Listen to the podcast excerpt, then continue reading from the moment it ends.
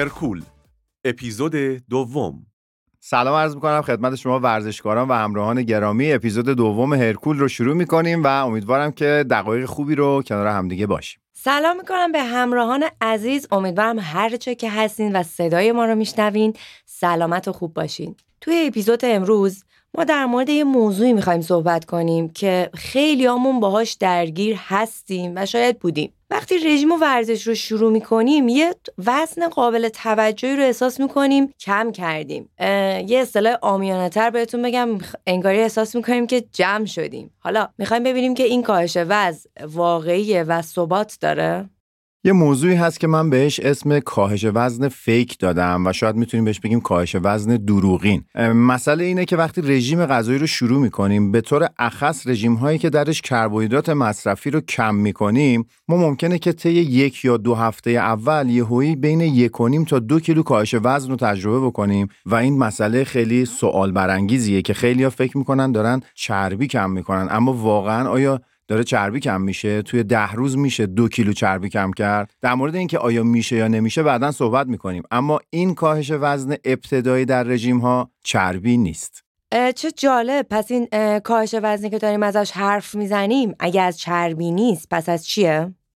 برای اینکه بتونم بیشتر توضیح بدم که این کاهش وزنی که در ابتدای رژیم ها اتفاق میفته چیه قبلش باید براتون راجع به یه شخصی یه, یه ماهیتی یه موجودیتی به نام گلیکوژن صحبت بکنم. گلیکوژن اگر ما مفهومش رو ندونیم و ندونیم در بدن چی کار می‌کنه نمی‌تونیم این دلیل رو برای شما باز بکنیم که خیلی خودمونی و راحت متوجه بشین کاهش وزن اول رژیم چرا اتفاق میفته گلیکوژن در واقع یکی از منابع اصلی تامین انرژی توی بدنه که در کبد و عضلات ما ذخیره میشه. وقتی که ما میایم کربوهیدرات مصرف می‌کنیم کربوهیدرات مثل نون مثل برنج پاستا و یا هر چیزی که در این دسته ها قرار می‌گیره اینا توی بدن میان تبدیل به گلوکوز میشن. باید تبدیل به واحدهای کوچیکی بشن به نام گلوکوز که در خون ما هم در جریان هستن و شاید شما گلوکوز رو وقتی آزمایش خون میدین باهاش آشنایی داشته باشین. به طور ساده همون قند خونه که ما همیشه در موردش صحبت می‌کنیم.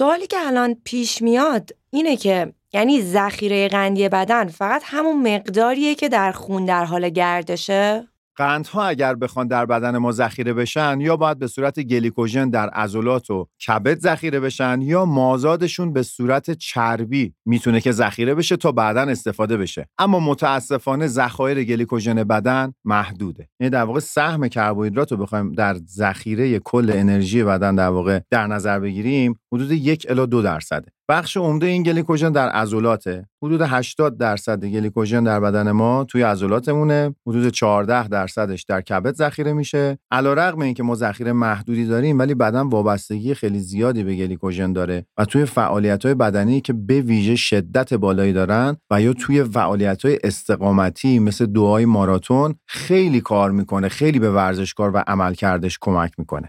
میشه در مورد گلیکوژن بیشتر واسمون توضیح بدین؟ حالا توی سطحی که ما بدونیم چه کاربردایی برامون داره و در کاهش وزنمون می‌تونه چه تاثیراتی داشته باشه؟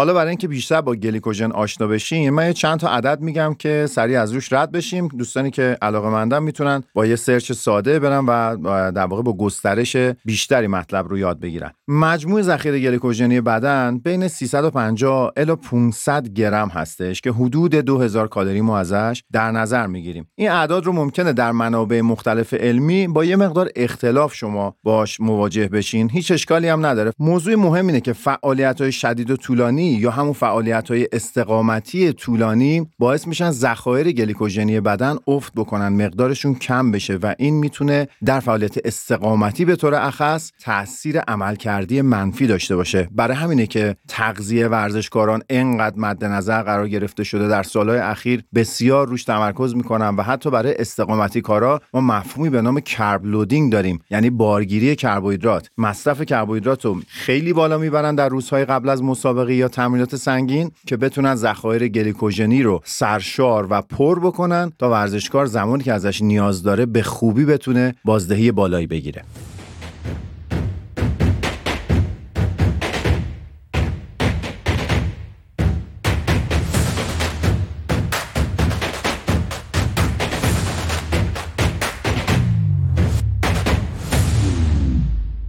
میشه ربط گلیکوژن رو به این کاهش وزن fake که ما رو باش آشنا کردین بگین چیه؟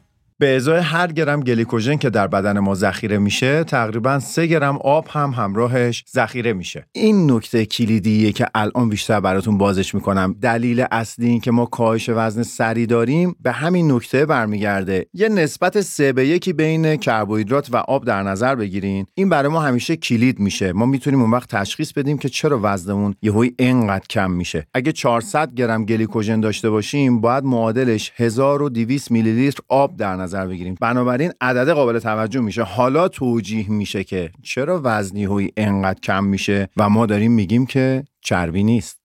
بالاخره که کاهش وزن داشتیم و وزنمون کم شده. حالا چرا دارید بهش میگین فیک؟ چرا میگیم دروغیم؟ به خاطر اینکه ما همش می‌خوایم وزنمون از چربی کم بشه. یعنی درستش اینه که چربی از دست بدیم و بقیه بافتا مثل عضلات رو و یا چگالی استخونامون رو حفظ بکنیم. اضافه بدن همیشه چربیه و ما اونو می‌تونیم بسوزونیم و هدفی که دنبال می‌کنیم در رژیم‌های کاهش وزن همینه. حالا ماجرای گلیکوژن و کاهش وزن و آب رو اگر بیایم یه بار دیگه مرور بکنیم متوجه میشیم چرا کاهش وزن فیکه. وقتی شما ذخیره قندیت کم میشه آب هم از دست میدی. یهویی کیلو روی باسکول وزنت کم میشه. اون خوشحالی کاذبی که برات ایجاد می‌کنه بعدا برات توقع هم ایجاد می‌کنه. در نظر داشته باش اون ذخیره قندی اگر دوباره پر بشه با خودش دوباره آب می‌بره داخل سلول. یعنی شما هفت روز اول شاید خوشحال بشی بعد از دوازده روز یه مقدار قند مصرفی بره بالاتر طبق حالا یا چیت کردن یا از رژیم افتادن یا حالا هر استراتژی دیگه ای که در رژیم شاید دیده شده دوچار نوسان میشی و این وزنه برمیگرده. اونجاست که فکر می‌کنی رژیم کار نمی‌کنه. اونجاست که خودت سوال می‌کنی چرا چربی رو سوزوندم دوباره چربی رو برگردوندم. اگر توجه بکنیم و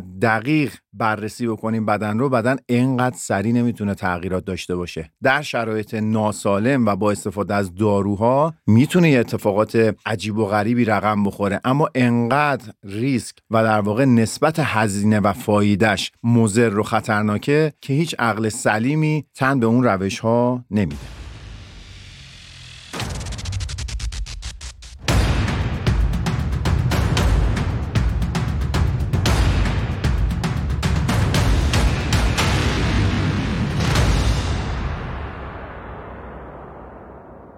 خب الان چیزی که ذهن منو مشغول کرده اینه که این کاهش وزنی که ازش صحبت شد شما گفتین کاهش وزن fake ه و به دلیل خالی شدن ذخایر قندی و آب توی بدن ما بوده. خب ما الان برای کاهش وزن واقعی باید چیکار کنیم؟ چی باید بدونیم؟ در رژیم های کاهش وزن مهمترین فاکتور کالری مصرفیه. الانم تحقیقات اخیر به شدت دارن روش تاکید می‌کنن که برای کاهش وزن تمرکز رو بذارین روی ایجاد بالانس منفی کالری. وقتی رژیم غذایی رو می‌گیریم با هدف کاهش وزن کالری رو میاریم پایین. قاعدتا برای کم کردن کالری یا باید چربی ها رو کم بکنیم یا کربوهیدرات ها رو و در حالت ایدئالش هر دوتا رو. کاری به رژیم های مثل کیتو ندارم که میان چربی رو خیلی بالا می‌برن کربوهیدرات رو کلا اصلا حذف می‌کنن. دارم راجع به یه رژیم متعادل صحبت می‌کنم. رژیم کاهش وزن در هر حالتی مصرف کالریش کمه. بنابراین بدن آروم آروم میاد از ذخایر گلیکوژنیش کم می‌کنه و بازسازیش با اینکه همچنان اتفاق میفته اما برای بدن سخت میشه. اما در رژیم هایی که کم کربوهیدراتن خیلی زودتر ذخایر گلیکوژنی تحت تاثیر قرار می‌گیرن و این نکته مهمیه که ما باید توجه کنیم بهش. وقتی کاهش وزن در رژیم کم کربوهیدرات در روزهای اول اتفاق میفته یادتون باشه یاد این پادکست بیفتین که اون آبه که شما کم کردین آبه که از دست دادین. کلیدی هم که بهتون میدم اینه کاهش وزن علمی و سلامت به ما دیکته می‌کنه که در طول هفته بیشتر از یک پوند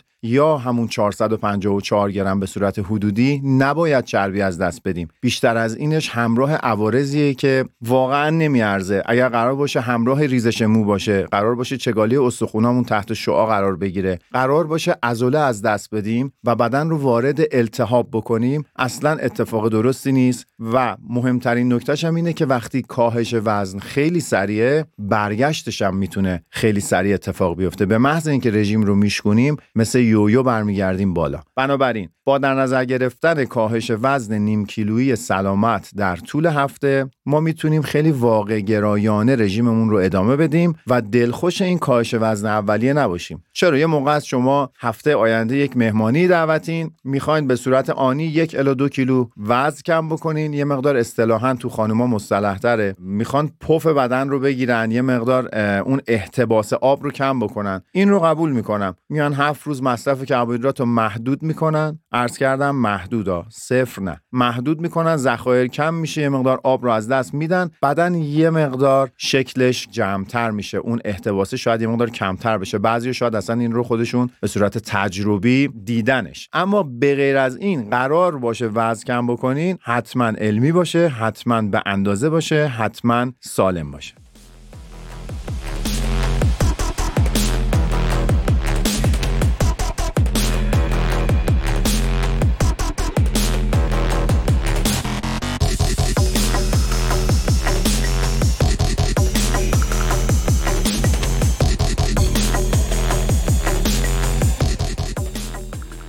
برای اینکه مطلب رو جمع بکنم می‌خوام یه توصیه بکنم و اونم اینه که در رژیم های کاهش وزن یا اساسا هر رژیمی که ما شروع می‌کنیم یه مقدار برای خودتون یه بازه زمانی معقولی رو در نظر بگیرید نوسانات اینچنینی که در این پادکست توضیح دادم می‌تونه ما رو گمراه بکنه ممکنه ما رو دلسرد بکنه حتی. چه بسا شما دو هفته از رژیمتون بگذره چون دارین تمرین مقاومتی و قدرتی انجام میدین یه مقدار عضله اضافه بکنین یه مقدار خیلی کم و یه همزمان زمان دارین چربی هم کم می‌کنین اون وقت وزن ثابت میمونه و شما فکر می‌کنین که نتیجه نمی‌گیرین. مبناتون فقط باسکول نباشه. این اشکال کاره. وقتی فقط خودتون رو با عدد رو باسکول ارزیابی می‌کنین تمام تلاشتون رو می‌برین زیر سوال و این انگیزتون رو می‌کشه. چیزیه که ما همیشه بهش نیاز داریم انگیزه. باید حفظ کنیم باید نتیجه رو ببینیم اما نتیجه تو یه هفته حاصل نمیشه. خیلی معروفه که میگن رم تو یک شب ساخته نشده. تغییرات توی بدنتون هم تو یک شب اتفاق نمیفته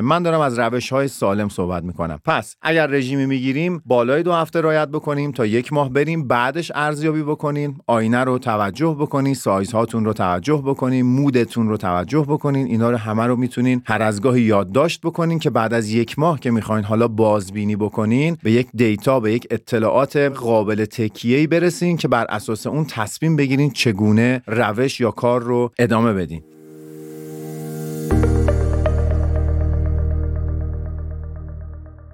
خب خیلی هم عالی. پس دوستان عزیز یادتون نره در ابتدای رژیم و ورزشتون به کاهش وزنتون توجهی نکنین و مستمر رژیم و ورزشتون رو داشته باشین تا به نتیجه دلخواهتون برسید.